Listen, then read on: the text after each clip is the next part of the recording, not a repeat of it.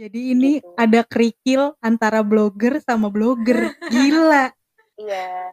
Nah, Di tulisannya kelihatan lah ya. Si laki gue tuh baca blognya dia. Kayaknya sih tahu dari situ. Tuh, jadi bener-bener. Nah ya udah itu tuh marahannya sampai kayaknya dua hari gue nggak kontekan sama. Marahan tuh kayak gitu aja cuma dua hari lu. Marahan kayak gitu dua hari doang udah kangen gak bisa. dua hari itu tuh bener-bener kayak hampir putus. Soalnya eh, dia bilang pokoknya ya udah kita nggak usah komunikasiin dulu. Entahlah sampai kapan gitu. Terus kayaknya dua hari kemudian gue yang hubungin duluan lagi deh. Ya Allah gue malu. Karena kan Iya, dari Mbak Dea gue tadi dapat ini tips jangan gengsi jadi cewek. Terus tapi hubungannya masih lanjut, masih lanjut terus sampai di semester-semester. Kan kalau itu di tingkat awal kan emang masalahnya ya waktu terus kangen karena sama-sama punya organisasi. Terus di semester 5 kan kayaknya organisasi di kampus kita tuh udah agak longgar ya karena kita udah jadi jatuhnya udah jadi kakak kelas gak sih? Iya, iya, iya, iya. Di semester 6 7, gue semester 6 7 dia kayaknya lulus ya. Lulus kan? Ya udah, terus gue datengin ke Purwokerto. Bucin nggak? Itu datang pas wisuda apa maksudnya iseng aja main ke Purwokerto? Ya, jadi emang udah direncanakan. Jadi orang tuanya dia, dia juga ngajak gue. Ya udah, terus kan gue di Purwokerto ada apa? Ada saudara kan. Jadi gue nginepnya di saudara gue. Tapi kita naik keretanya bareng. Jadi gue naik kereta bareng sama dia sama, sama bapaknya. Gitu. Hmm. Nah nih nih, nih gue ada pertanyaan nih. Ah, lo kan udah pacaran dari SMA, berarti sampai lo eh, akhir kuliah nih, maksudnya sampai semester 6 aja tuh udah berapa tahun kan, ya kan? Nah itu tuh posisinya orang tua kalian tuh sama-sama tahu atau enggak sih? tahu SMA tahu. Tapi tuh orang tua kita tuh nggak kayak yang udah bebas tuh sama pacaran. Gitu kita juga nggak pernah apa ya mungkin mereka juga udah percaya sama kita mungkin nggak nggak yang bakal gimana. Jadi nggak yang terlalu dilarang. Jadi jalan ya silakan. Soalnya gue kan juga bilang mau jalan sama eh, ini dia. Terus ya udah gue pasti jam sebelum jam 8 tuh udah pulang. Biasanya gue kalau misalnya jalan nih malam minggu hari sabtu gue tuh jalannya siang jadi gue sebelum maghrib udah sampai. Dari orang tua lo eh, sama-sama accept lo berdua lah ya, ibaratnya nggak ada yang nentang atau gimana atau ih jangan sama yang ini, ini anaknya kayak gini gini gini gini gini. Itu berarti orang tua lo juga nerima cowoknya, lo juga diterima di keluarga cowok lo gitu. Itu udah udah terjalin dari lo SMA. kalau orang tuanya dia dari SMA kayaknya udah gue kalau orang tua gue tuh nggak kayak eh, tahu sih gue pacaran soalnya gue waktu pacaran itu gue izin dulu sama gue mah dia boleh nerima ini nggak apa-apa mau pacaran gue tuh izin dulu terus kata sama gue ya udah kalau emang dia baik gitu Nah ini nih yang susah dari anak-anak zaman maksudnya anak-anak SMA lo mau pacaran lo izin dulu sama orang tua lo tuh kayak agak susah gak sih? Nah ini tuh salah satu kayaknya eh, tips-tips gitu kali ya kalau lo mau pacaran mendingan nih kalau lo mau awet izin dulu sama orang tua biar Tapi gue hubungannya enggak, gue di berkah. sidang. SMA tuh gue di sidang. Kayak gak usah dulu deh pacaran gitu kayak oh ya udah, ya udah maksudnya emang Iya. gue nggak diizinkan untuk itu. oh iya, iya. kalau gue sih daripada backstreet ya daripada gue awalnya tuh gue eh, bilang dulu ke nyokap gue mah ada kakak kelas nih masa dia ngejauhin aku awalnya tuh gue modus dulu cerita mau cerita mah mau cerita nih ada cowok yang eh, kayaknya dia eh, gitu sama aku terus kata nyokap gue wah egois dong iya tapi sekarang sih dia baik terus gue ceritain terus sekarang dia nembak ya terserah kalau emang dia baik. Tapi setelah itu tuh bokap gue yang nasehatin eh, udah jangan dulu gitu gitu tapi tuh nggak yang secara ditentang nggak boleh nggak kayak gitu. Tapi kalau setiap dia ketemu bokap lo atau ketemu nyokap lo, maksudnya setiap dia ngajak jalan izin atau gimana? iya pasti ke rumah. Bokap gue juga nggak nggak ngusir lah nungguin mau ke mana pulangnya jam berapa Terus lo momen lo diajak ke rumah dia itu di tahun keberapa? mau berapa ya pokoknya pas buka puasa bareng Itu di tahun berapa? Di kuliah. kelas berapa? Lu kan pacaran lama betul. Pas SMA apa pas kuliah? pas SMA. kuliah Oh Pas pas kuliah. Pas kuliah baru Kuliah kan, diundang ke Heeh, rumah. terus kan bulan puasa udah pada libur nih ya udah gue udah di rumah dia udah di rumah terus diajak buka bareng di rumah dia gitu itu kayaknya udah tahun 2014 atau 2015 deh. Berarti lama juga ya lo eh, dari sekian lama lo pacaran terus sampai lo diajak ketemu orang tuanya dia tuh lama ya? Iya, tapi pernah ketemu sih di sekolah pas bagi rapot Ya tapi maksudnya tidak secara intens. Oh ini Enggak. lo pacarku. Officialnya tuh pas baru yang tahun itu 2015. Nah kan itu dari pas bulan puasa itu ya. Pas lo diajak sama dia untuk buka puasa, lo deg-degan gak sih? Iyalah, gue bingung mau pakai baju apa. Terus gimana? Sopan banget gitu, ya ampun gue malu. Rapi banget, kayak kurang kayak gue biasa main gitu. Kayak udah official gitu ya lo diajak ke rumah cowok, terus makan, terus buka Iya. puasa lagi momennya kan. Iya, gue anggun banget. Gue nggak yang ketawa ngakak gitu enggak. Padahal lu kalau makan ya Apa Allah, yang lo inget ya Allah dia kalau makan ya suapannya gede banget. Ini orang cantik, cuman pas makan ya. cuman kalau makan makannya tuh nggak langsung satu suap doang gitu makannya tuh bisa 3 sampai 2 sampai 3 suap kalau dia Iya, nyuap sekali suap am am baru punya Iya. gitu Ya. Terus akhirnya wisudaan. Wisudaan gue dateng. Terus pas gue wisudaan dia juga dateng. itu wisudaan ke Purwokerto kan yang kan tadi katanya eh, pergi main tuh bareng keretaan sama keluarga itu pas wisuda atau sebelum wisuda Itu sebelum pas wisuda. Oh jadi pas eh, karena dia juga ada keluarganya di Purwokerto, jadi kita hamin satu wisuda lah. Hamin satu wisuda berangkatnya naik kereta. Terus ya udah hari pertama eh, sama keluarga masing-masing dulu, gue sama keluarga gue, dia sama keluarga dia. Terus hari kedua baru gue eh, gue dianterin sama kakek gue ke eh, Untut karena kan deket juga kan. dan jadi pendamping wisuda ya kan Enggak lah pendampingnya sama bapaknya lah. Eh, iya tapi kan itu kayak di zaman zaman kita kan kayak ih gila jadi Iya. pendamping wisuda oh lu. ini gitu PW-nya gitu kan di sana wisudanya hari weekday apa gimana Weekday, weekday weekday sama kayak kita. Kita kan Rabu, dia Hmm. hari apa ya? Pokoknya weekday. nih lo kan datang ke wisuda kan sama keluarganya dia tuh setelah lo habis makan apa buka bersama itu terus habis itu momennya ada lagi tuh pas dia wisuda ya kan? Nah lo makin ngerasa lo di officialin gak sih? Dengan momen itu lo datang bareng keluarganya terus kayak lo jadi pendamping wisudanya lo makin ngerasa kayak oh gue officially banget nih sama dia nih. Sebenarnya dari pertama pacaran tuh gue udah ngerasa eh, dia serius sama gue. Jadi gue udah udah ngeliat lah cowok kayaknya serius sama gue. Jadi dari pertama pun bahkan gue udah ngerasa dia udah mengofisialkan gue gitu. Hebat lo ya kayak cenayang ya. Gitu deh gue tuh suka kemakan sama janji manis. Jadi eh, gue sama dia tuh emang visioner banget kan. Jadi pas SMA tuh kita udah mau, mau lanjut S2 nggak apa kerja dulu kita. Ya pokoknya udah jauh banget udah ke sana. Kayaknya sih S2 gitu. Terus dia bilang mau mau ngambil S2 beasiswa di luar negeri gitu ceritanya gitu dulu. Terus gue kayak ngemis kan. Wah keren juga cita-citanya gitu ya udah deh gue juga pengen deh kuliah di luar negeri ya udah tapi kita nikah dulu apa enggak ya gitu gitu Oh, udah bahas ya. itu kalau Visioner boleh sekali emang. itu kalau boleh tahu tuh di tahun keberapa ya udah itu pas SMA udah kayak mikir eh step-stepnya, timelinenya tuh nanti ke depannya gimana gitu. Iya, iya dia juga udah bilang dia eh, nanti setelah kerja setahun atau dua tahun kita kita bakal nikah gitulah dulu.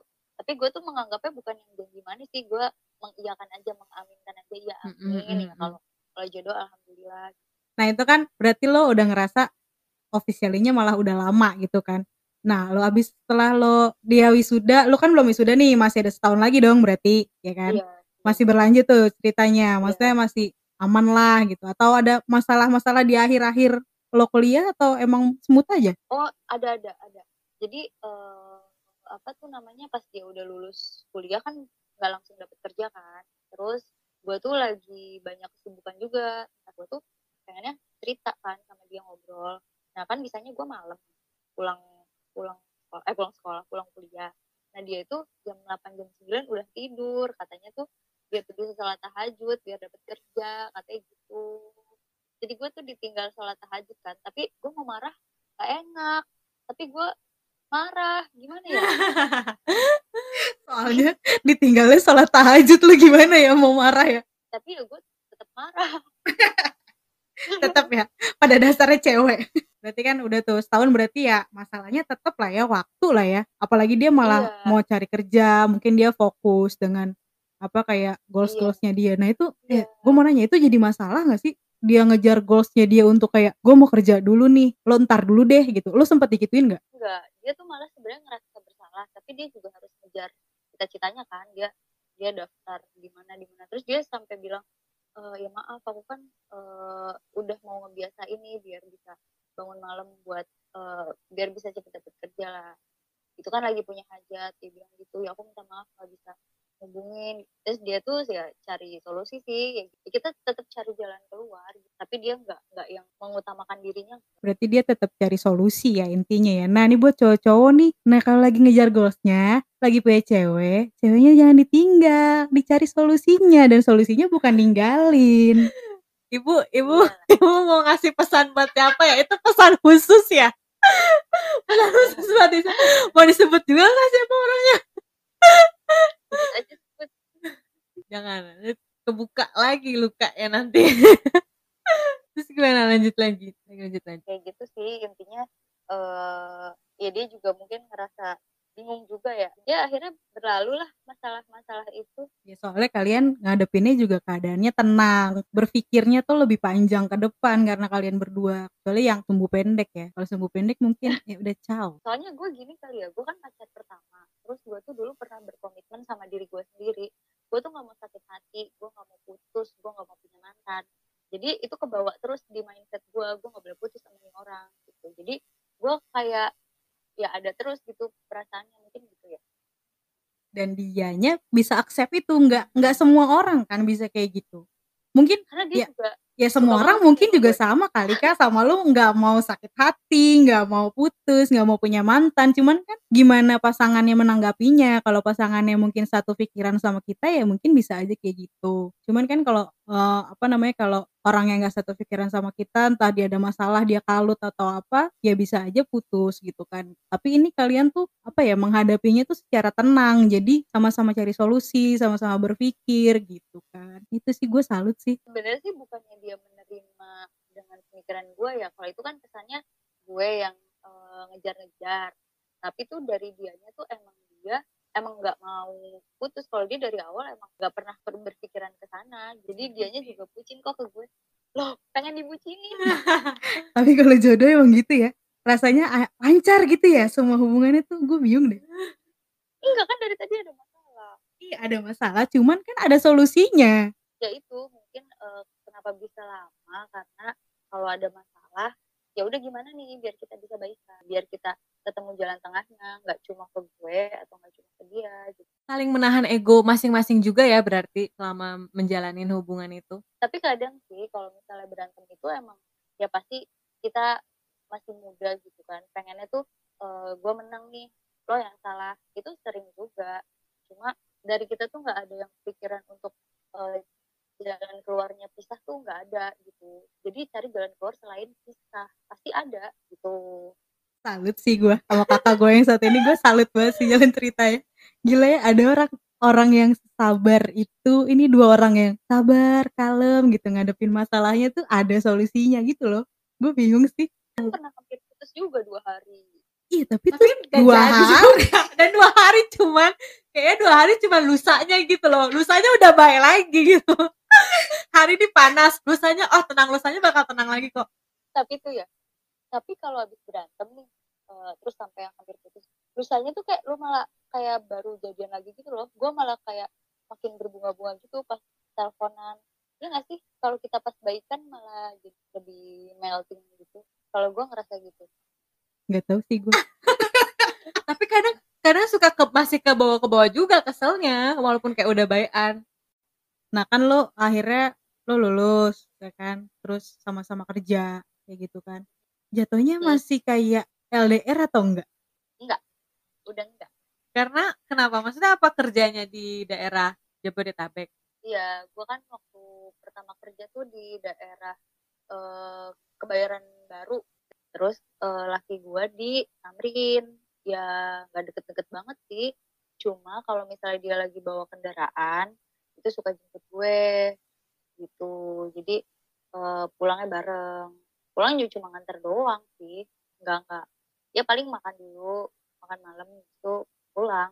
Atau kalau misalnya lagi macet banget, nggak memungkinkan gue dijemput, ketemuan di di mana gitu, di tengah-tengah. Biasa sih di Mall Semanggi dulu tuh. Gitu ketemuan terus, eee, pulang bareng, gitu sih. Jadi ketemunya tuh pas pulang kerja, ya sekedar makan aja.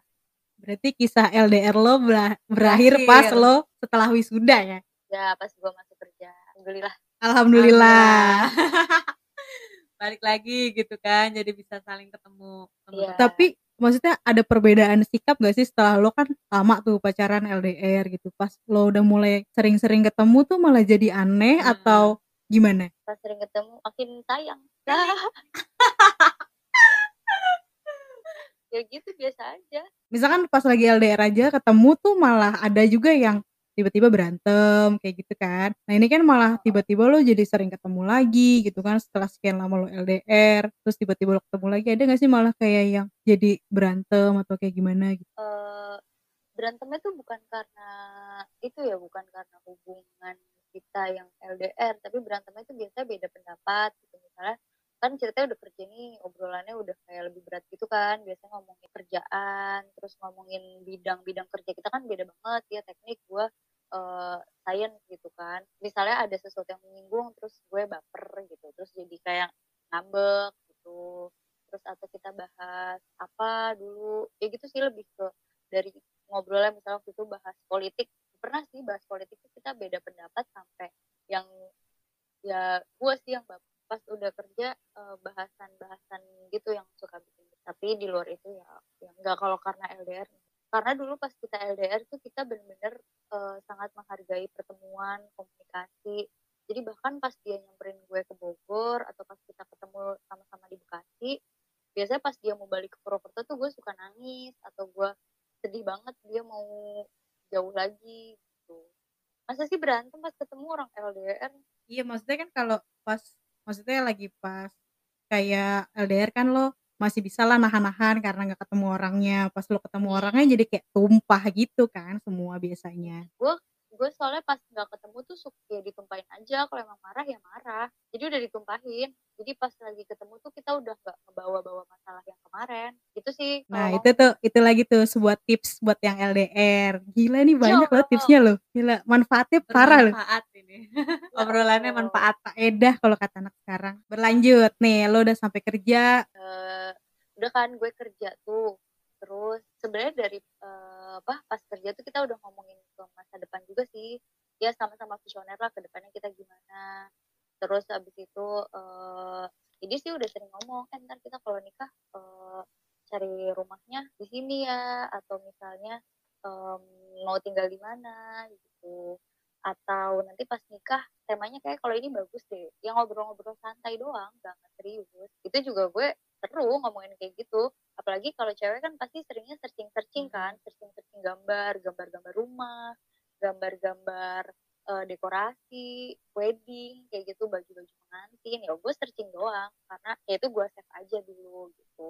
Kalau dia lebih ke budgeting jadi dia tuh benar-benar terplanner banget. Kalau masalah finance itu dia tuh sampai bikin Excelnya yang di share ke gue di drive gitu loh. Misalnya kita nabungnya segini terus kita butuh uang segini untuk nikah untuk beli rumah karena pengennya sih uang sendiri gitu karena kan orang tua gue sama orang tua dia bukan dari yang tajir mampus itu enggak jadi pengennya gitu kita nabung ya jadi dia udah ngajak gue nabung dari pas sama-sama kerja Itu nabungnya satu ATM atau enggak? Biasanya kan suka ada tuh yang kayak gitu. Satu-satu ATM terus putus. enggak lah Oh jadi lu pernah bi? lu minta balikin nggak ya iyalah balikin lah gila kali lo sama bunga-bunganya sekalian Oh nikah aja belum tapi lu udah ngurusin harta gonjang ganjing bi. terus eh, suatu ketika di tahun 2017 kayaknya deh 2017 Di tahun 2017 posisinya saya lulus aja belum. gue sama Bi belum lulus. Itu dong. Oh iya belum. Eh tapi gue wisuda. tahun 2017 akhir tuh dia kayak ya udah kan kita udah sama kerja nih kan udah udah lumayan alhamdulillah eh, bulanannya tuh eh, daripada kita hura-hura kita makan di luar terus terus dia bilang tahun depan mau nggak rencana nikah dia bilang gitu. Terus gue bilang oh ya 2018 ya, ya. Gue sosok mikir aja. Ya ayo Sosok aja Pakai So jual mahal. Lu. enggak kalau gue tuh biasanya kan ada cewek yang pacaran lama lu kapan nikahin gue? Gue tuh enggak. Gue tuh Hmm. santai banget. Pada saat itu tuh belum bukan belum kepengen tapi ya udah ngalir aja kalau eh, waktunya cocok di dia cocok di gue cocok ya ayo tapi kalau misalnya kita punya kegiatan lain ya nggak apa-apa gitu. Cuma waktu itu kalau misalnya Allah berkehendak pasti dimudahin kan. Nah ya udah akhirnya uh, gue mulai semangat lagi cari-cari dekorasi padahal masih tahun depan cuma ya cewek lah. Terus uh, ya udah gue akhirnya sama dia bikin lu inget nggak bi? Gue jualan minuman jeruk waktu itu. Iya iya iya. Gue inget di CFD sempet kan? Di CFD-an iya di CFD gue akhirnya sama dia uh, berencana uh, apa mencari penghasilan lain selain dari kantor. Terus kita bikin uh, apa kayak minuman gitu minuman uh, press jus gitu. Kayak rejus tapi ya recehnya lah ya. Nah itu uh, alhamdulillah sih ada ada penghasilan ada pemasukan dari situ. Ya udah terus lebih serius aja sih lebih serius ke ngomongin finansial kayaknya pada di tahun-tahun itu kita jadi lebih fokus buat cari duit sih sebenarnya. Benar-benar ya udah di situ aja sih. Tapi jadi kayak ya udah deh uh, kita sama-sama menyemangati aja. Jadi hubungannya tuh gak cuma makan di mall doang gitu. Gitu. Tuh. terus itu tuh uh, itu tuh menurut gue suatu tahap yang udah mulai dewasa menjalani hubungan ya sih? Ya karena udah sama-sama kerja kan. Maksudnya kita orientasi uh, pikirannya juga udah beda. Biasanya nih kalau udah kerja ketemu teman kerja atau temu lingkungan baru tuh ada aja. Hal yang, hal yang baru lagi gitu kan kayak ada aja cerita lainnya gitu. Kalau lu sempet Iya ketemu yang sih. kayak gitu gak sih? Uh, ya ketemu teman baru iya. Kita pasti sharing pengalaman terus uh, ya, ya gue lebih ke uh, fokus aja fokus kerja aja terus fokus nabung fokus cari duit terus kalau masalah ke lingkungan baru teman-teman enggak sih karena gue sama dia terbuka kan. Misalnya ini temen aku kayak gini teman-teman dia kayak gini gimana ambience dia di kantor di gue gimana? Apalagi beda banget gue tuh kantornya kantor startup banget yang karyawannya cuma 30 orang sedangkan dia tuh perusahaannya kayak corporate gitu kan. Maksudnya yang tradisional gitu loh harus pakai kemeja Hmm, gitu baju rapih lah kalau Iya. gue kan kayak kaos. Ya sering kali cerita itu aja tapi nggak pernah sampai jadi gesekan sih Hmm. Terus kan tadi uh, awal mulai kerja, pertama kali kerja itu udah langsung memutuskan untuk menabung buat nikah, buat Hmm. modal oh nikah itu gitu. ATM apa enggak Heeh. Saat ATM tadi kan nabung bareng. saat ATM itu kita pas dia udah bilang eh kapan yuk kita rencanain gitu. Nah itu baru kan dia bikinin Excelnya terus baru deh itu kita saat ATM jadi dia punya satu ATM yang emang kosong nggak dipakai. Jadi atas nama dia sih. Itu berarti gitu. setahun lamanya ya saling nabung buat modal gitu, buat modal nikah. tahu jadi gue iuran juga. Iuran. Kayak bayar sampah lu. Bayar satam tuh pas nabung Ya kayak maksudnya itu nabung atas kesepakatan lo berdua kan pastinya. Itu kayak ada momen nabungnya bolong atau gimana itu seperti di masalah enggak lah seikhlasnya nabung juga. Ya seikhlasnya dong mau nikah dia seikhlasnya. Ya, tapi tapi eh, apa ya seikhlasnya tuh mampunya gitu loh. Gue mampunya berapa nih untuk iuran ini dia mampunya berapa gitu. Jadi di awal tuh udah kita set lu mampunya berapa gue mampunya berapa jadi di set di Excel itu. Misalnya nih dalam 12 bulan kita ngumpulin uang sekian dia sekian berarti kurangnya sekian. Itu kan kalau dari gaji doang kan kurang kan biaya kawin zaman now tuh terus eh ya itu pakai ATM dia. Iya kak pernah sih gue kayaknya bolong pas lagi butuh apa ya biasa aja dia juga. Lagi-lagi ya dua orang adem mah nggak apa-apa tuh kayak gitu. Kalau dua orang adem coba dua orang temperamen. Ambiar Terus pernah nggak di tabungan itu keambil gitu? Misalnya kayak ada butuh sesuatu urgent banget kayak minjem dulu deh tabungan itu gitu. Gali lubang tutup lubang gitu, ngambil ngambil tabungan, terus tutupin ngambil tabungan, tapi kan jadinya ujung-ujungnya juga nggak kekumpul juga sih. Eh, pernah sih tapi jarang mungkin ya Eh, nabung ya misalnya nabung sebulan 100 gitu terus diambilnya ya nggak sampai 100 ribu gitu itu Seingat adalah sih, sebuah tips lagi ya. Kalau ingin menabung bersama berarti komit dulu nggak apa-apa nih kita ambil. kalau gue tuh mungkin gue sama dia tuh eh, kuncinya kunci sok-sokan. Lebih ke saling percaya. Jadi kalau misalnya gue ngasih sekian dia ngasih sekian nggak jadi hitungan gitu loh. Nggak jadi hitungan oh gue udah ngasih 4 juta nih misalnya. Dia dia baru ngasih 2 juta. Enggak gitu. Misalnya gue yang lebih dikit atau dia yang lebih banyak juga nggak jadi masalah gitu. Soalnya balik lagi orangnya dewasa parah dua-dua. Gimana ya Bea aduh gue pusing nih sama yang kayak gini-gini nih. Toh dipakai buat bareng kan. Pernikahan kan berdua Iya baik, baik, baik kakakku. gue bingung mau ngomong apa lagi. Speechless gue kalau udah ngomongin Ya kan, kayak ginian. speechless kan kataku. Gue tuh ngedengernya kayak iya gitu kayak weh jangan nasihat tapi maksudnya juga yang nggak serius Dari dari hubungannya tipsnya banyak. Terus udah nyampe tahap yang serius banget. Wah gila lebih parah lagi. dan mbak dia tuh nggak ngalamin yang kayak gimana ya, karena karena visioner itu sih dalam hubungannya jadi kayak tidak mengalami yang kayak ngarep atau ekspektasi pengen nikah tapi dianya belum memikirkan nikah tapi justru dianya yang gitu yang udah visioner mikirin eh, tahap selanjutnya gitu harus ada kayak apa ada progres gitu harus ada tiap ininya kan tiap tahunnya tiap waktunya. Salut. Cowok kali ya jadi dia mungkin eh, jaga wibawa kali. Mungkin kalau sampai gue yang ngejar mungkin dia merasa harga dirinya jatuh. Jadi jangan sampai gue yang ngejar. Dia juga ngejaga harga diri sama dia. Iya. Lo nya nggak ngejar tapi dianya juga nggak nggak yang leyeh-leyeh doang gitu.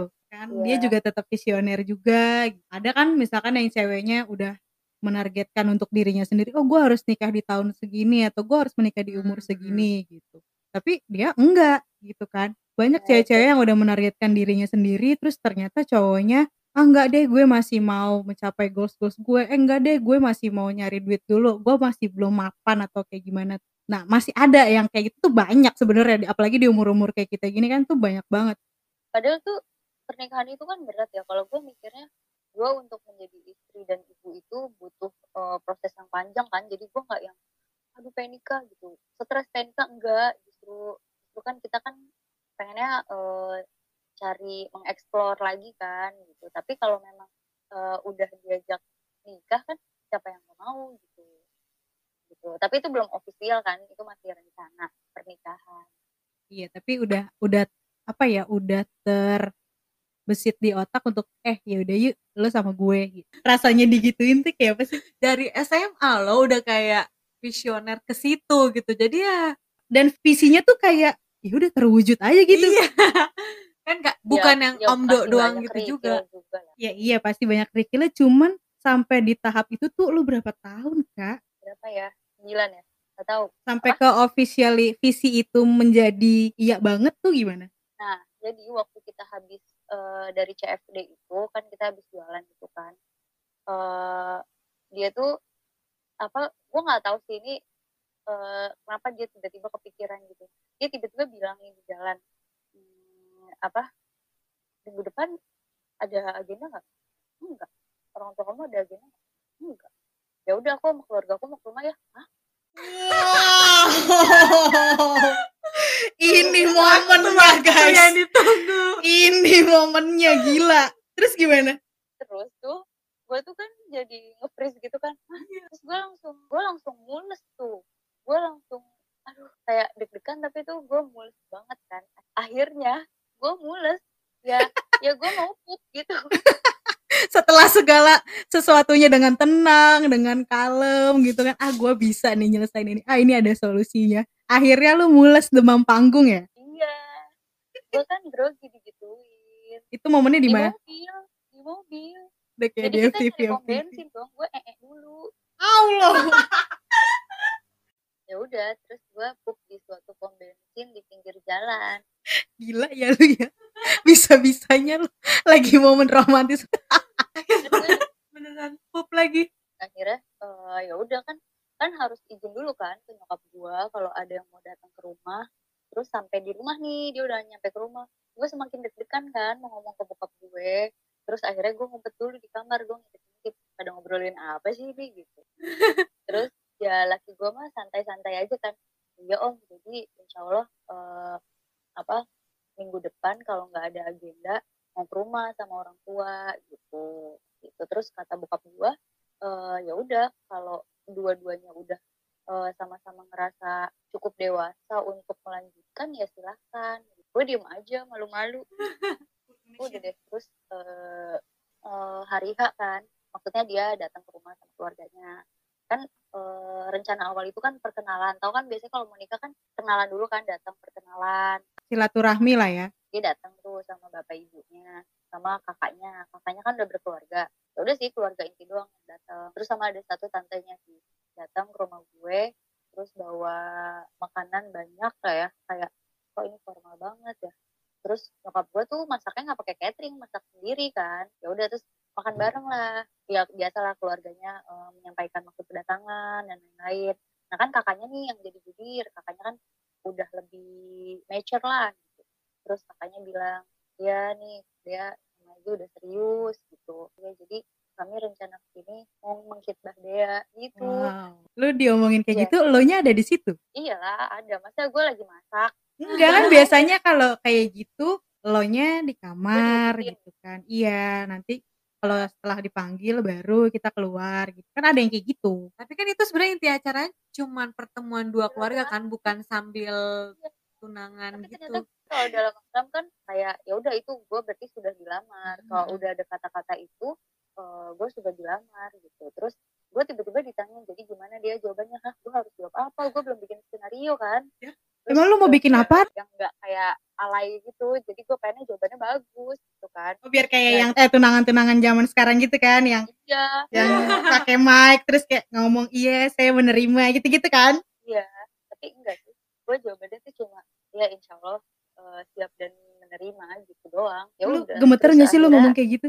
ya Allah gue bibir gue tuh kayak aduh gue mau ngomong apa tuh gemeteran banget gitu. Ya udah terus akhirnya pas pada pulang bokap gue langsung gini wah dia dilamar tuh. Gitu. Bapak lu lawak. emang lawak dia. Terus dia bilang berarti nggak boleh eh, nerima nerima lamaran orang bokap gue lebih ke menasihati secara agama sih berarti nggak boleh eh, menerima lamaran hukumnya begitu nggak boleh menerima lamaran eh, nggak boleh apa nggak boleh ada ikatan lagi sama orang lain gitu terus eh, hubungannya sama dia semakin dijaga jangan sampai kelepasan gitu. takutnya kan biasa kalau orang udah lamaran ngerasa udah memiliki nih ya dia ngerti lah katanya gitu Tapi belum ke bawah sedihnya gitu ya? enggak Belum. hari H aja nggak sedih loh bokapnya keluarga gue itu masih di akhir 2017 akhir 2017 banget. Sedangkan eh, gue merencanakan nikah tuh Agustus kan masih masih jauh. Sebenarnya sih gue ini gue sih takutnya salah nih kalau cerita ke teman-teman soalnya kan eh, sebenarnya dalam agama kita itu dari lamaran ke nikah itu sebenarnya nggak boleh terlalu lama gitu. Nah akhirnya yaudah kita benar-benar eh, ngejaga jangan sampai terlalu sering ketemu juga jangan gitu kan. Terus tadi gue sama dia merencanakan di bulan-bulan April atau Maret itu eh, kita eh, lamaran yuk kayak orang-orang gitu. Tapi kan ternyata udah dilamar kan akhirnya ya nggak ada lah acara itu. Jadi foto lamaran gue sama dia tuh foto keluarga di rumah gue gitu loh foto yang Kayak foto lebaran. iya terus ya sekedar lah tapi ya gue bersyukur lah nggak nggak jadi diperlihatkan ke orang. Soalnya bokap gue juga bilang ngasih pesan bahwa eh, yang mestinya diumumkan itu kan pernikahan. Kalau lamaran atau pinangan itu sebaiknya dirahasiakan oleh keluarga. Bukan dirahasiakan sih disimpan dulu oleh keluarga. Karena takutnya jadi fitnah gitu. Takutnya nggak jadi nanti memalukan keluarga perempuan gitu. Hmm, gitu. Ya, gua sih Yang lo dari lamaran ke lo nikah itu berapa lama akhirnya? Iya 8 bulan. Karena kan lamarannya di akhir tahun. Terus gue jadi nikah tuh Agustus sesuai rencana awal. Hmm, jauh ya, pantesan ya. Harusnya kan Iya, paling paling banget. lama kan harusnya ya, paling lama biasanya dua bulan ya kan, dua bulan tiga tiga bulan, bulan. Karena kan biasanya Mm. ada omongan yang kayak "Eh, kalau bisa secepatnya gitu kan. Biasanya ada omongan seperti itu kalau emang lamarannya yang beneran lamaran kayak yang orang-orang gitu kan. Biasanya si cowoknya tuh ditanya, kamu sanggupnya berapa bulan nih dari lamaran ini sampai ke proses nikah. Kalau bisa jangan lama-lama, biasanya gitu. Iya. Tapi di di di pas pertemuan itu juga kita ngomongin maksudnya eh kalian siapnya kapan ya? Ya rencana kita sih soalnya ini kan rencana berdua. Jadi yang ditanya tuh bukan dia doang. Jadi apa-apa tuh kita selalu membawa kita berdua gitu. Kita merencanakan ini, kita siapnya di bulan sekian gitu. Jadi kita tetap mencari uang, uang, uang dan uang. Cuan, cuan, sangat cuan. duniawi ya. Selama 8 bulan kalian sangat duniawi ya. Kalah ngejar Iya, target. Terus Biar- karena kelamaan ya, jadi kayak sabar gitu ya. Ngebet, gue bilang kan juga apa dia ngebet sebenarnya. mempersiapkan embel-embel pernikahan itu kalian berdua aja? Atau kayak ada nggak campur tangan dari orang tua? Biasanya kan kayak gitu kan maunya Ada, gini maunya ada. gitu. Tapi semua keputusannya di kita dari tempat, dari WO, dari baju, eh, uh, make up semua di kita keputusannya. Kita cuma nyerahin ke orang tua ini setuju enggak gitu. Alhamdulillah sih setuju-setuju aja. Pasti ada kan perdebatan. Waktu itu sih sampai pernah sampai baper gitu ini kan kemauannya di kita. Jadi pasti orang tua kan sebenarnya punya kemauan lain gitu. Tapi alhamdulillah orang tua gue sama orang tua dia sih mengerti gitu. Jadi ya udah terserah anak-anak aja. Kalau yang kata orang-orang pas hari mau nikah tuh cobaannya pasti ada aja. Ada nggak dari ada. antara kalian berduanya? Pasti ada dong. Kalau kita sih ya ya sering berantem. Oh terus gue tuh jadi mood swing gitu. Hmm. atau kenapa ya jadi lebih mood swing. Uh, makin itulah makin berat gitu guanya misalnya gue ada masalah sama temen kuliah gue terus ya udah gue sedih gitu jadi lebih sering terus kalau masalah uh, pemilihan gitu uh, untuk hari H ya itu bisa diatasi sih maksudnya nggak sampai memakan waktu berhari-hari gitu. Terus kalau musibahnya adalah jadi pas uh, dua bulan sebelum menikah itu bokap gue pensiun dini. Tuh jadi dan itu pensiun dininya bukan bokap gue yang mengajukan tapi memang uh, dari kantor tuh ibaratnya kalau sekarang tuh mulai dikurangin gitu loh karyawannya jadi karena kantor buka gue tuh kantor ini kan kantor lama gitu yang makanan itu di jadi uh, yang tua-tua tuh yang udah pada mau pensiun yang udah di atas 50 tuh uh, dipensiun dini kan gitu. Uh, terus ada lagi kalau dari sisinya si laki gue. Hmm. Jadi bokapnya dia itu kena jantung. Lagi cobaannya ya. Jantung terus uh, pokoknya udah udah parah banget ya udah semua udah sedih banget. Terus ternyata alhamdulillah masih diselamatkan. Soalnya ya itu sih kalau gue sih kalau dari sisi gue lebih sering nangis sih. Dari yang sebelumnya gue selalu merasa gue kuat gue tough ternyata jatuh jatuh banget gue akhirnya bukan jatuh sih gue akhirnya ngerasa diri gue selemah lemahnya setelah sembilan tahun lo melewati LDR setelah berapa purnama itu lo ngapain aja ternyata jatuhnya malah pas mau nikah. Tapi tuh gue mencari apa mencari sesuatu yang menyenangkan tuh kayak dari bulan apa ya dari perjalanan mau nikah tuh gue kayak cari-cari tempat honeymoon gue cari-cari rumah ya itu kan refresh otak kan. Bahkan gue kayak dari bulan April gue udah booking deh buat honeymoon se excited itu gue lo keren parah gue ngerti lagi emang cerita impian banget sih ini. Gila, ini impian semua orang sih.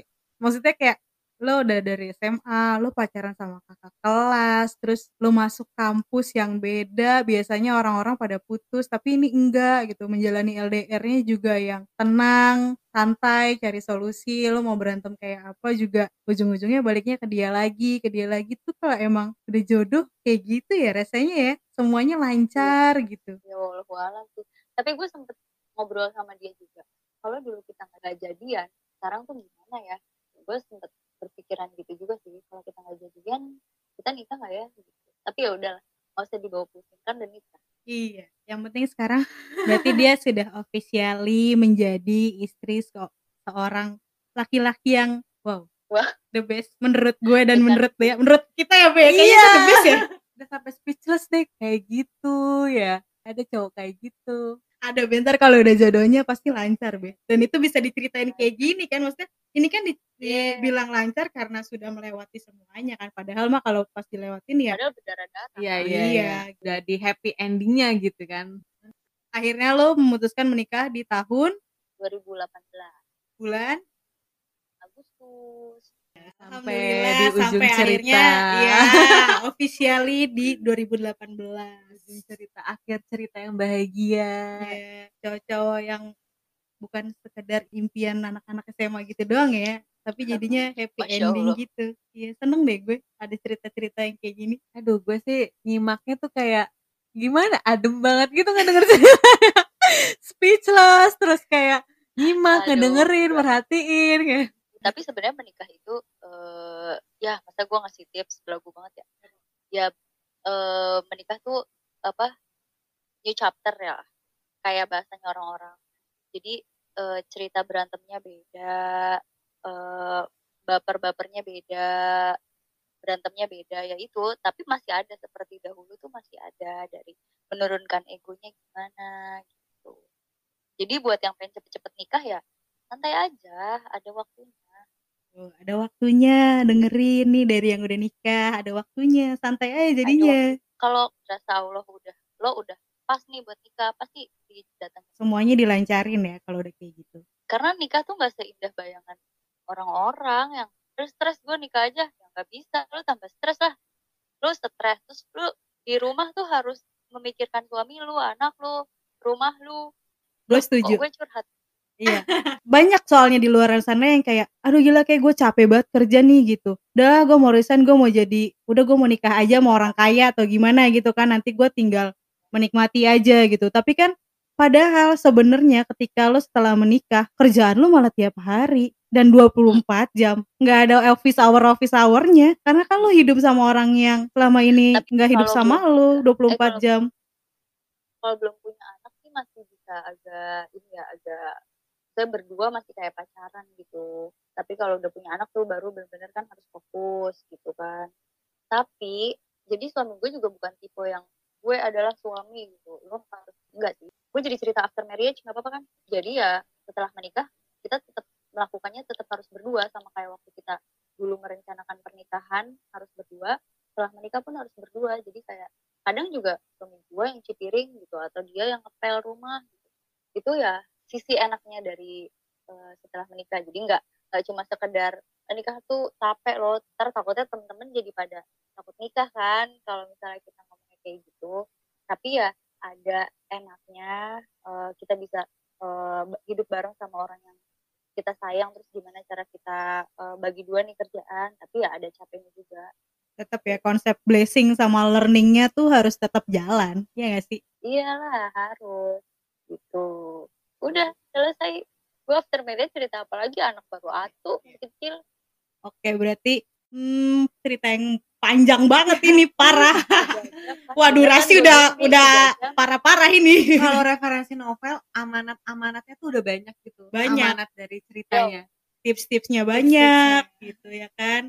Terus kayak pesan yang disampaikan sama dia juga banyak gitu. Bagaimana kalian menjalani suatu hubungan, bagaimana kalian mempersiapkan sesuatu kayak gitu-gitu sampai akhirnya jadi di pernikahan kayak gitu. Setelah pernikahan juga tadi udah dibilang sama dia banyak kan petua-petuahnya nih yang mau nikah ataupun yang udah bukan nikah. betul lah bukan pesan sharing Ya, sharing aja dari pengalaman gua kalau ada yang mau diimplementasikan ya semoga bisa jadi podcast hari ini faedah ya. Faedah akhirnya punya episode yang berfaedah. Soalnya cerita kita mah apa tuh? Thank you ya udah mau sharing-sharing bareng kita. Semoga podcast kita yang kali ini banyak didengar orang Mm-mm, karena banyak tips-tipsnya, banyak manfaatnya, banyak faedahnya. Menurut gue dari sharing-sharingnya dia. Oke untuk episode kali ini diudahin dulu ya. Bye. bye